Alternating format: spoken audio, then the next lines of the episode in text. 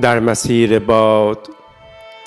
هیاهوی بی پایان زندگی چو توفندی بی تاب. مردمی را می بینم در حال فغان داد و بیداد. درخت زندگیشان شکسته زیر فشار دایمی چرخش باد.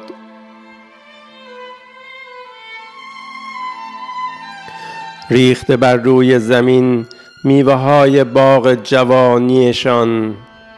فیاد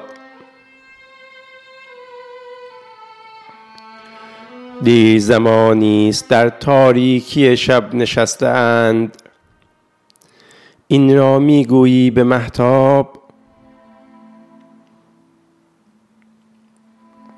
آیا باید که در دلشان بذر امیدی کاشت؟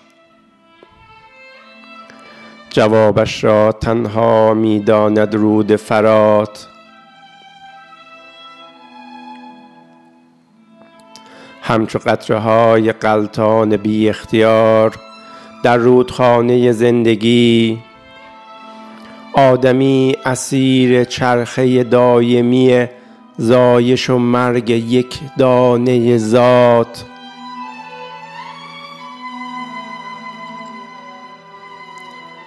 او که این چرخه را بازیچه گماشت دست کم دلش شد شاد. تو هم آخر تا کی غم آنچه رفته یا ناآمده باید بخوری کنون را دریاب گو هرچه باداباد